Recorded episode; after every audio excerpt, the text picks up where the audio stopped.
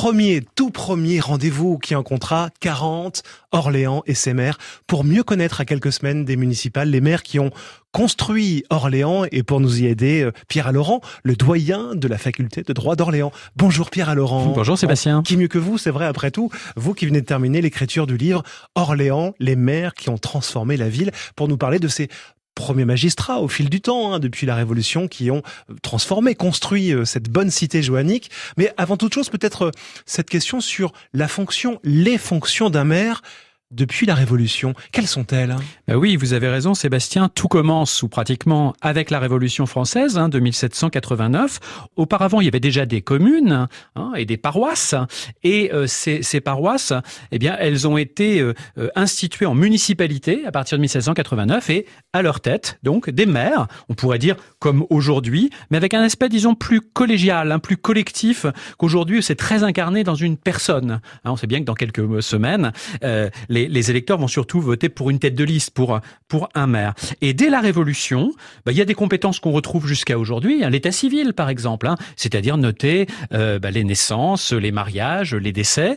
Avant la Révolution, c'était le curé. Hein, de l'Église catholique qui le faisait, eh bien, avec la laïcisation de la Révolution, c'est le maire euh, qui va le faire. Et puis, il y a d'autres transformations, évidemment, au, cours du siècle, mais on y reviendra hein, au, mmh. cours des, des 40 émissions.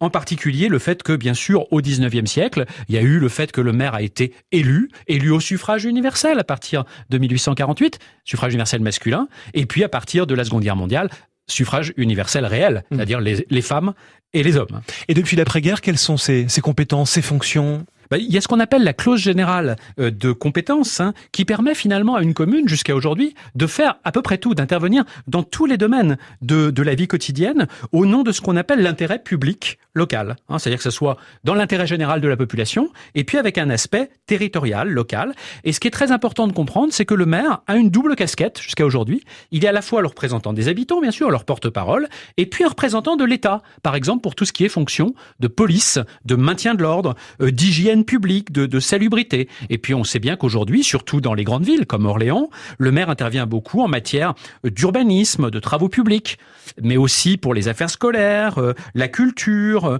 le, ce qu'on appelait le bureau d'aide sociale, tout simplement, hein, aider les habitants les, les plus en, en, difficulté, la voirie, bien sûr, et puis ce qui est devenu très important aujourd'hui, des choses comme le sport de, de masse ou euh, le sport euh, spectacle. Je sens qu'on va passer deux mois passionnants, Orléans et ses maires.